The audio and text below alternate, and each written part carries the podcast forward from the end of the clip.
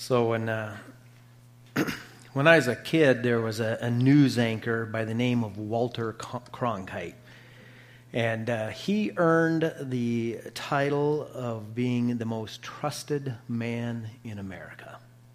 Uh, he, he was known for giving unbiased, factual accounts of the news. People knew if he reported it, you could trust it. Things are sure different today, aren't they? A recent uh, poll, the majority of Americans said they no longer trust what's said in the news. And in fact, the prevailing attitude in America is people don't know what they can trust anymore. So the sermon by request uh, came from two different people this, uh, this week again. Uh, one of them said they wanted to hear a sermon about, quote, why you can believe that the whole Bible is true. And uh, the second one said that they wanted a sermon on, quote, proof of the Bible through archaeological finds, etc., especially to share with non believers. So, we're going to look at a couple of different passages uh, this morning, but we're just going to start with some words from Jesus from the Sermon on the Mount. They come from Matthew chapter 5, starting at verse 17. And they say this Jesus says, do not think that I came to abolish the law or the prophets. I did not come to abolish, but to fulfill. For truly I say to you, until heaven and earth pass away, not the smallest letter or stroke shall pass from the law until all is accomplished. Whoever then annuls one of the least of these commandments and teaches others to do the same shall be called least in the kingdom of heaven. But whoever keeps and teaches them, he shall be called great in the kingdom of heaven. Father God, we thank you so much for the opportunity to worship together this morning. We thank you for um, just the, the uh, great work that you are doing in people's hearts and lives. God, we believe you're working and active in Hot Springs and wanting to do great things. And God, we base these things upon what you've revealed to us in your word.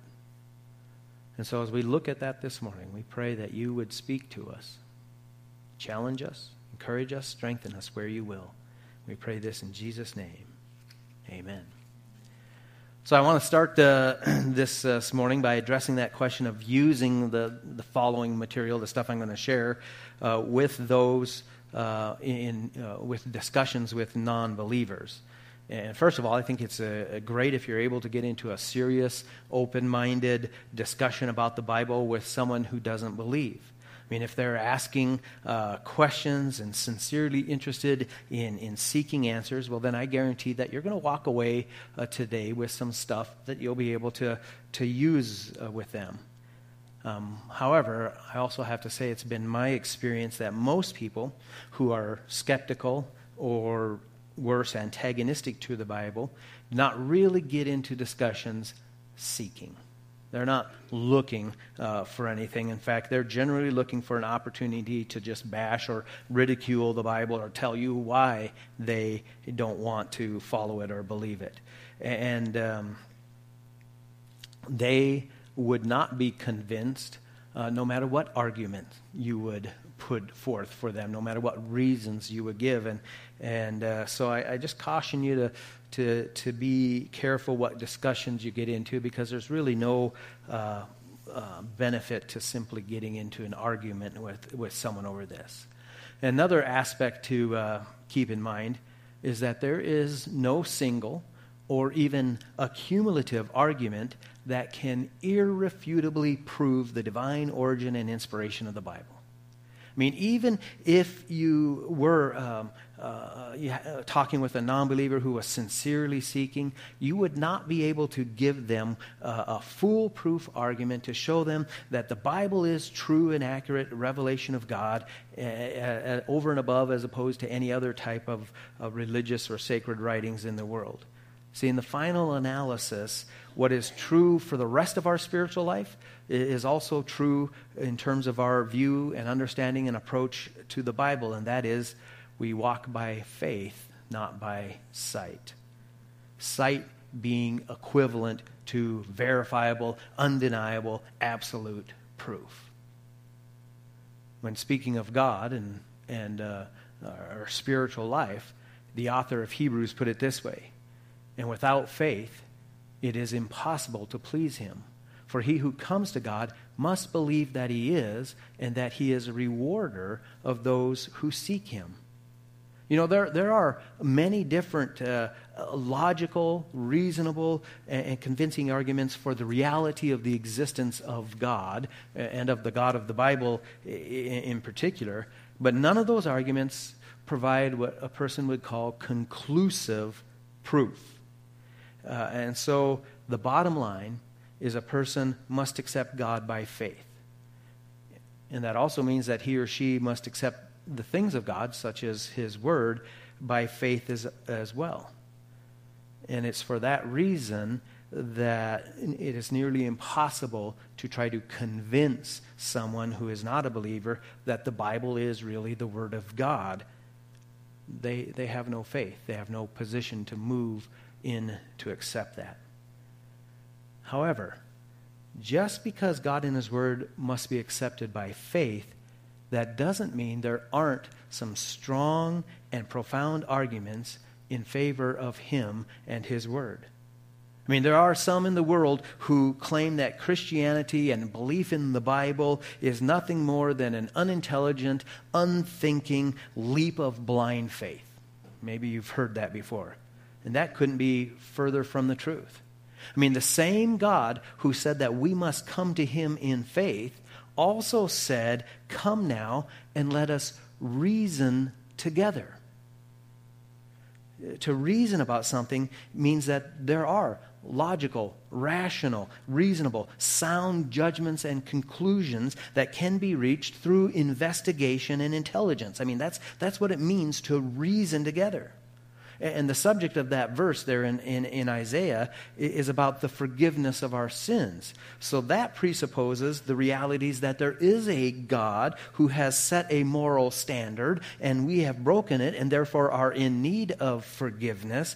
And it also takes for granted that this God has then revealed himself and his standard, made it known to us, and revealed that path of salvation for us, which naturally leads us back to his Word, the Bible. That's how God has revealed it. So, let's spend a few minutes here reasoning together about God's Word. Are there rational, believable, compelling arguments for accepting the Bible as true? Well, I'm glad you asked, because there are. There's, there's basically only three positions a person can take towards the Bible, right? Three, three positions, that's really all there is uh, when you're taking, talking about the trustworthiness or the reliability of the Bible. And the first position is that the whole thing is bunk. The whole thing is, is not trustworthy, it's all false. Um, and, and, there are those who claim that the Bible is nothing more than the religious musings of, of various men. It's purely human in origin. It contains nothing more than man's thoughts about God, but presented in such a way as to pretend that they're from God. And, and that would mean um, that it's all built uh, on a falsehood, a claim to be from God when in fact it's not. And if this were the case, if this was true, then that means Christianity itself is built on a false foundation. And therefore, anybody who would believe it is, is either um, incredibly naive or a fool or, or maybe just completely uh, deluded because no thinking or honest person would build their faith upon that which is known to be false. So that's, that's the first position that could be taken. The second possible position is the view that the Bible is a mixture of both true and false. Some of it is factual, and well, some of it is, is in error. You know, there's mistakes. Part of it can be relied upon, but part of it is also uh, false, which means, of course, that the Bible is neither completely trustworthy nor completely fabricated. It's parts of both. And of course, uh, this particular view, or within this uh, view, there can be a wide variety of positions, right? Some people might say, well, that the Bible is mostly true, like, you know, 95, 98%, or whatever. It's, it's mostly true, but, you know, there's just some errors, there's some uh, falsehood in there. Or maybe others would say, oh, well, it's less percentage than that, maybe 50 50 or whatever percentage. Or you have even the the farther end of the spectrum and those who would say it's mostly false, but there's kernels of truth in it. There's grains of truth in it here and there. Or, or they would say that um, uh, it, it's kind of like Aesop's fables, right? Uh, that, that the whole thing is made up. They're all made up stories, but, but the, the lessons that they're, the moral and ethical lessons they're trying to teach, those, those are real or, or those are true. The main problem with this particular view, of course, is that you're left with the question of who gets to decide what is false and what is true. And, with that, you've only got two options, right? E- either you or someone else has to make that decision. That, that's, that's all the options you have. So, uh, for instance, uh, you, you can make it yourself. Uh, this is, this is uh, what Thomas Jefferson decided to do uh, for himself. Uh, you can go to the Smithsonian uh, uh, Museum and you can see the Bible that he uh, doctored up to his satisfaction. He liked the person and, and the moral teachings of Jesus, but he eliminated everything that he believed did not stand, quote, the test of reason. If it didn't, didn't sound reasonable to him, then he eliminated that. And so, of course, uh, for him, that meant getting rid of all the miracles uh, uh, uh in the Bible, and uh, including the miracle of the resurrection. And he cut out all the parts of the Bible that he agreed with, and, and then glued them to blank page, pieces of paper and, and, and then made his own Bible uh, out of it that way. So you could do that. You could be the one who decides what you will or what you won't believe, or you could let someone else make those decisions for you. There's an organization out there called the Jesus Seminar. Uh, and this is a group of, of liberal scholars and theologians and interested lay people who got together with the stated purpose of discovering the true historical Jesus. And so they divided the gospel accounts uh, into uh, the sayings of Jesus and the deeds of Jesus, and they worked on each uh, separately. And uh, what they did was they gave every member uh, of this council four colored beads for voting. And so a red bead would mean, oh, yeah, absolutely, this, this is from Jesus. A pink bead would say, well, you know, it sounds like Jesus. It's probably him, uh, but, you know, there's some uncertainty there. A gray bead would be, uh, this, this is probably not.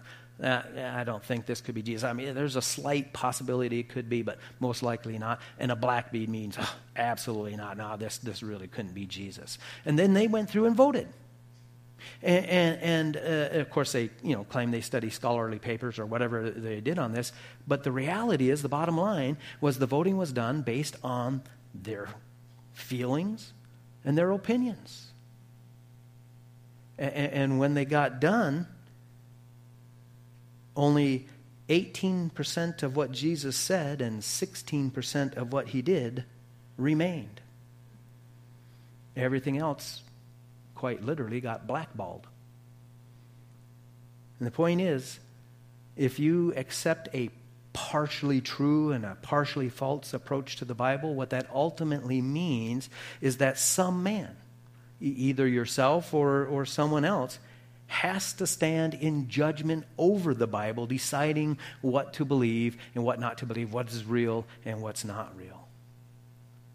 So, the third position a person can take is that the Bible is fully and completely trustworthy in all of its parts. And this is the position that the Bible claims for itself. Right? 2 Timothy 3:16 is the classic scripture on this. All scripture is inspired by God and profitable for teaching, for reproof, for correction, for training in righteousness. All scripture. That means Every part of it, from, from creation to the new heavens and the new earth and everything in between. All Scripture. Uh, this uh, is what Jesus himself affirmed. That's the position he took. The verses that we read at, at the beginning uh, of the service here, right? It said, For truly I say to you, until heaven and earth pass away, not the smallest letter or stroke shall pass from the law until all is accomplished. So the, so the position of Jesus is that it is all, it's completely trustworthy. And even the Old Testament uh, affirms this same position. Psalm 119 is the longest chapter in the Bible, and the entire theme of that psalm is the trustworthiness, the sufficiency, the reliability of the Word of God. And so it's repeated over and over and over again in there. One example, verse 160 says, The sum of your word is truth, and every one of your righteous ordinances is everlasting. The sum means all of it, everything put together, the, the, the entire total, nothing is excluded. It is all, it says, truth. But maybe you say, you know, well, you know, other religious books, they claim to be the truth as well. You know, the Quran, the Hindu Vedas, the Buddhist Sutra, the Book of Mormon, whatever, right? Is, is there any evidence to support the Bible's claim versus any of these others?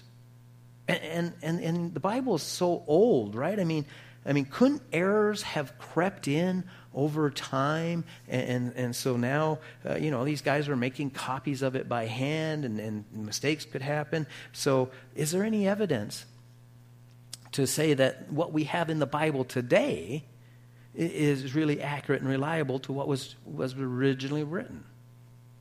Well, I'm glad you asked because there is, okay? Let, us start with the reliability question. Is, is what we read today an accurate representation of what was originally written? Because, as you well know, those original uh, documents and texts, they're, they're lost to antiquity. Uh, and so, what we have is copies that have been made down through the ages. Uh, can we say that it's, it's um, accurate. And, and, that's where the study, the science of, of textual uh, criticism comes in. And, and here's an example of how that works. And I didn't come up with this example. I, I read it, saw it somewhere, and then I don't remember where, so I can't give the guy credit.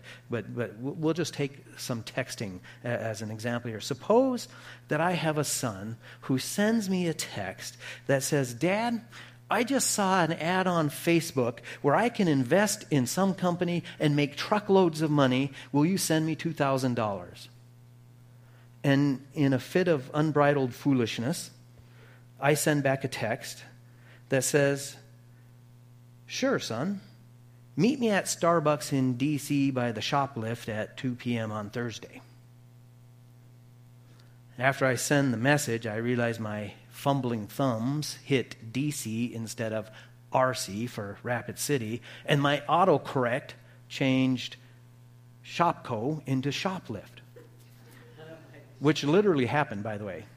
Just in case you, my, my wife sent me a text one time that said she was stopping to visit somebody at the hospital and then going out to shoplift.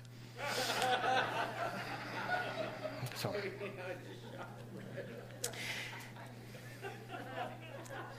So after uh, realizing the mistakes I made, I, I try again, right? And so I send another text. Sure, sin. Meet me at the starving in RC by the Shopko at at PM at on Thursday. All right, so okay, now my autocorrect got me again. I got starving instead of Starbucks and made two other mistakes. So I try again. Sure, son. Beat me at Starbucks in RC by the Shopko at 2 p.m. on Thursday you know, now, now I'm really getting frustrated, right? I'm going to try one more time. We get the fourth one up, uh, and surf, son. Meet me at Starbucks in RC by the shop go at 2 p.m. on Thursday. Okay, now I'm just giving up, right? Well, here's the thing. What do you think my son's going to do? Where do you think he's going to be? At what time? He's going to be at Starbucks at 2 o'clock on Thursday by the Shopko in Rapid City. How did he get there? I made a mistake in every single text. But by comparing the four and putting them together, right, he could get the accurate message. He could see, okay, this word appeared three out of four times, so the fourth one's probably a mistake. You know, this type of thing. He, he, he, could put it together. That's how textual studies work. If you have enough manuscripts, even though there might be some mistakes in some of the copies, you can weed those out and get down to the correct message. And, in, of course, in terms of history, now we're talking historical documents, right? The, the, the the closer your copy is to when the original was written, the, the higher probability of, of accuracy, right? And so uh, when you find it is good. So, how many copies are needed in order for historians and archaeologists to say, yes, we have an accurate copy of what was originally w- written? Well, so far, uh, historians have found or, or pieced together 10 complete copies uh, and, and, about uh, 251 fragments of, of the Gallic Wars by Julius Caesar. Okay, he wrote this book, The Gallic Wars, uh, uh, account of the, the, wars there around 52 BC is when he wrote that. And the earliest manuscript that they have available for that came from the 9th century. So, so about 900, 950 years from the original is when the, the first copy had done it. But with 10, they say that is sufficient uh, to be confident that you are coming away with an accurate message. That, that's, that's sufficient uh, uh, to substantiate accuracy. I mean, think of that text. If you had 10 copies of that text, you would really be able to, to, to know what was exactly right, especially when you had multiple copies that didn't have any errors, so they were exactly the same. Okay? So 10 copies uh, gives you a high degree of confidence. So, how does the Bible stack up to that?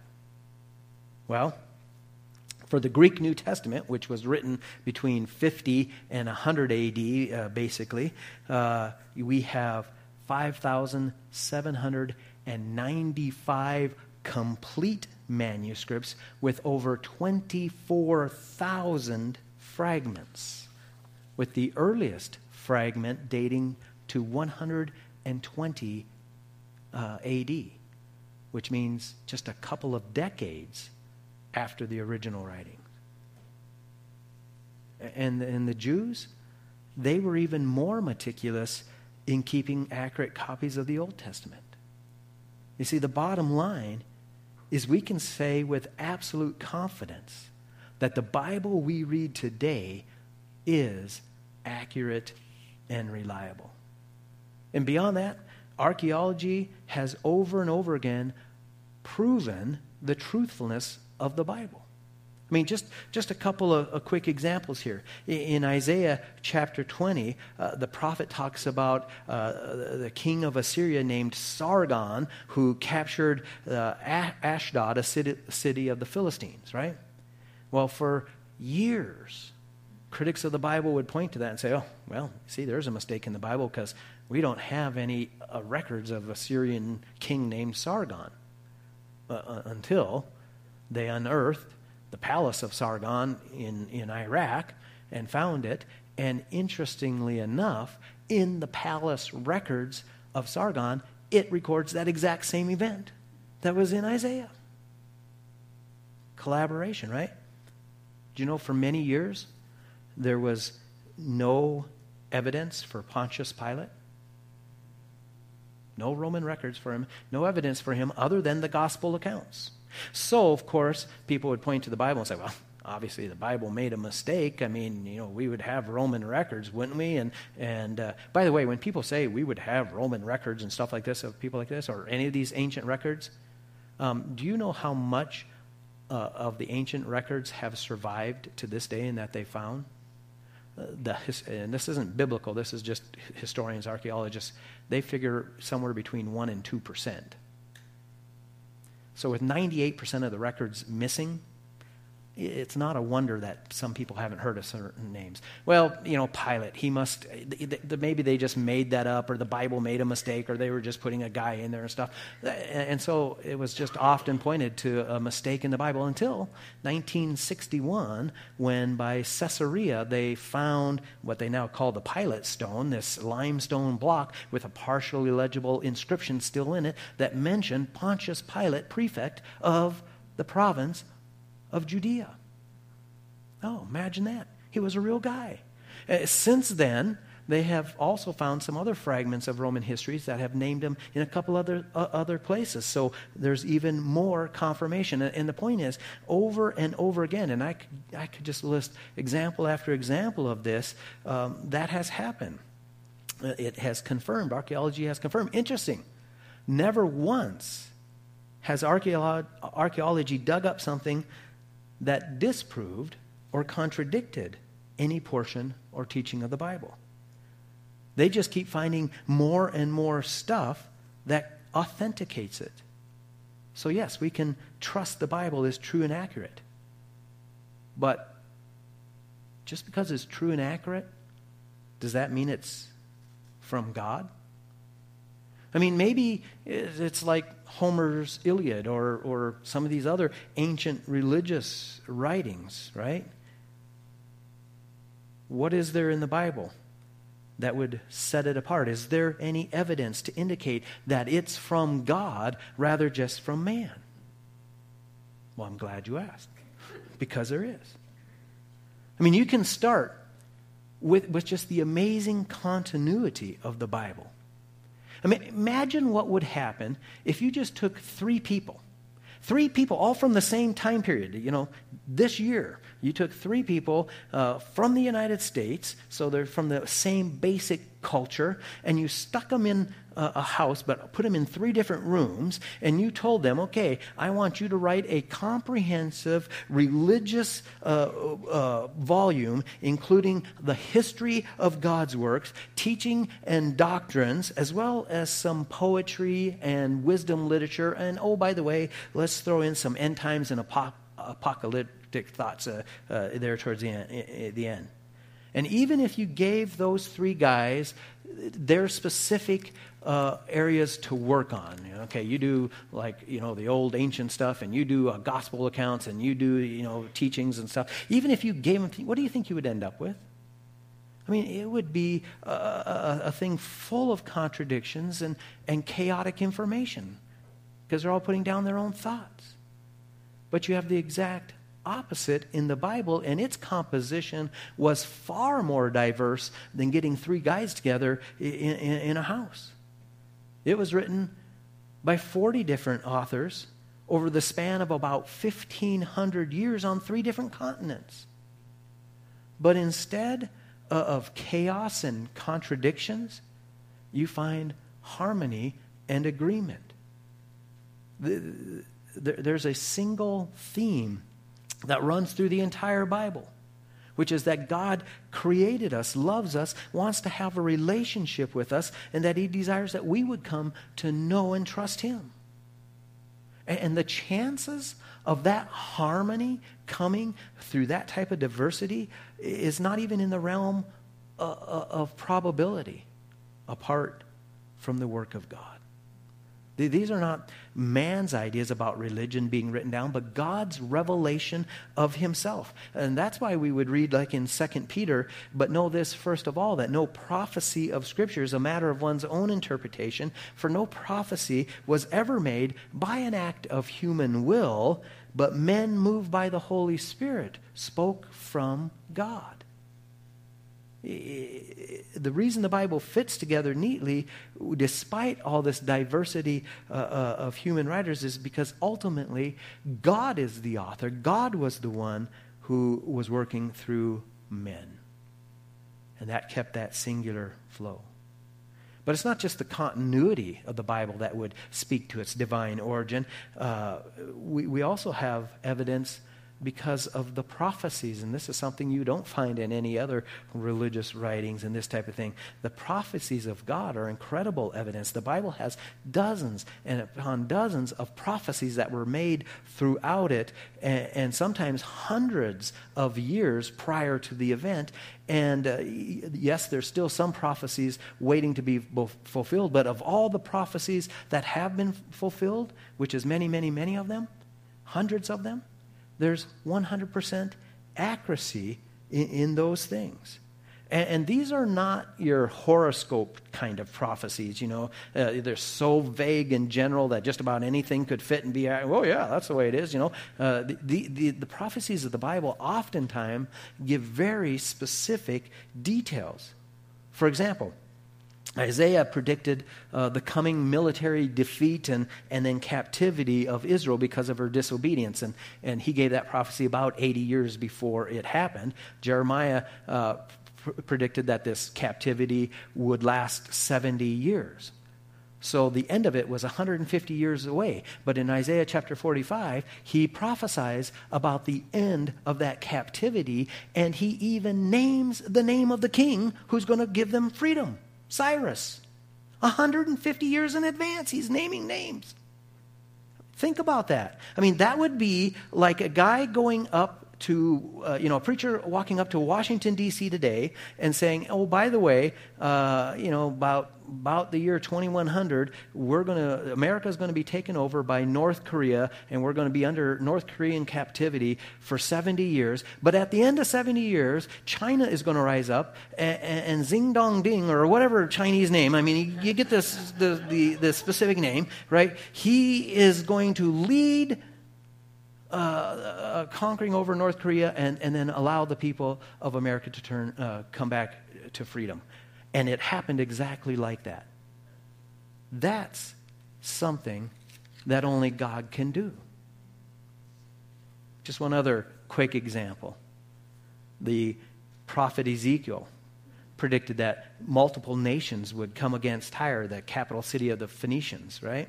And that the city would be completely destroyed, never to be inhabited again, that it would be torn down, and, uh, and, and the stones and timbers and even the soil from the city would be cast into the seas and become a place where fishermen dry their nets.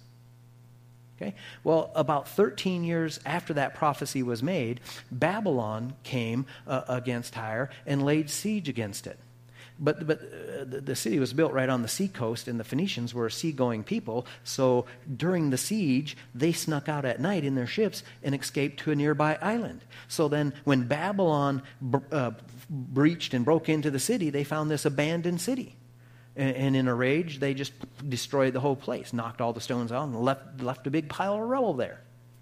Well, that didn't bother the residents of Tyre too much. They were safe on their island. They said, ah, we'll just build our city out here, and they'll start living out there. Well, a few hundred years later, this guy named Alexander the Great comes by. And he and his army is camped by the rubble of the original city of Tyre. And he sends out a, a request to the king uh, at the island city and says, Hey, I'm on my way down to Egypt. I could use some supplies and, and some help. Would you help me? And the king of Tyre basically said, Not going to do that hey, we feel confident out here. Well, this enraged Alexander the Great. So he commanded his army to gather up all the rubble, the timber, the stones, even the soil, throw it all into the sea to make a pathway out to the island, a causeway, a siege ramp. Completely cleared that what used to be the city. It's all in the sea, made it out to the island, destroyed them. Neither place is inhabited anymore. But fishermen even to this day, use it to dry their nets. It's amazing, isn't it? On top of those examples, you have all the prophecies of Jesus Christ, which were fulfilled in exact detail. Hundreds of prophecies by him there's a, there's a guy named Dr. Peter Stoner, a mathematician, who just was trying to figure out the probability of this. And so he just took eight. Some of you have heard this before. He took eight of the prophecies, and, and, and he said, for one person just to by chance have fulfilled even just these eight prophecies, it would be uh, 10 to the 28th power. which is the number 10, right, with 28 more zeros behind it, which is such an astronomical number that nobody can fit their head around there. So he uh, calculated out uh, what it would be like. And he says, hey, that'd be like taking a silver dollar and putting a, a magic marker and an X on one silver dollar. And then taking enough silver dollars to cover the entire state of Texas two feet thick. And then you throw this one with the X in there, and you take a big spatula and you mix it around so it's anywhere in there. And then you blindfold a guy and you drop him off in the middle of Texas, and you tell him he can walk in any direction he wants to walk for as long as he wants to walk, change direction as often as he wants. But at some point, he will stop, bend down, and pick up a silver dollar. And the odds that he will pick up that silver dollar with the X on it is the same of, of Jesus or a person fulfilling just those eight prophecies by random chance. And yet there are people, critics of the Bible, who say, well, it's, you know, it's just a coincidence. Really? That takes a whole lot of faith to believe that, doesn't it?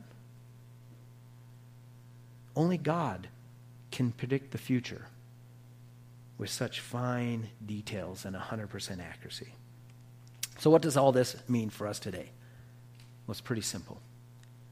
It is reasonable based on intelligent, verifiable evidence to accept the Bible as the divine Word of God.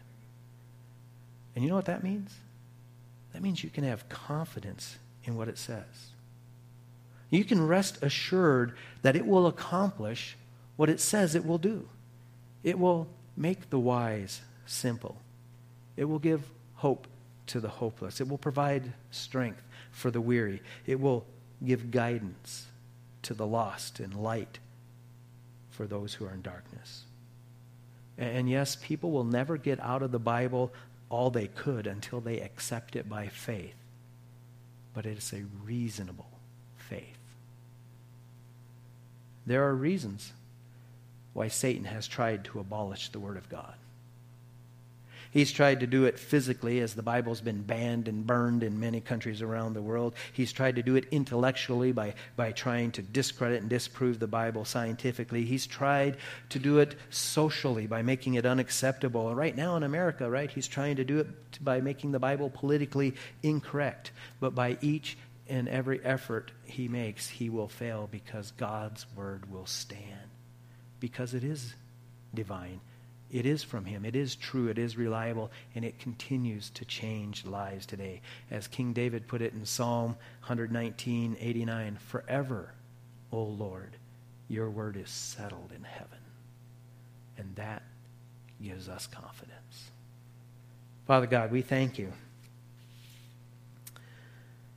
We thank you that you're not a God who has challenged us just to take a blind leap of faith but as a God who has worked in history and therefore through verifiable accounts.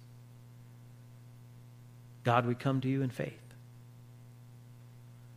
But we are also thankful that you've proved yourself over and over. So, God, help us to walk with confidence in this life. Help us to come to your word with a great sense of assurance so that we can know it, accept it, and live by it. We pray this in your name. Amen.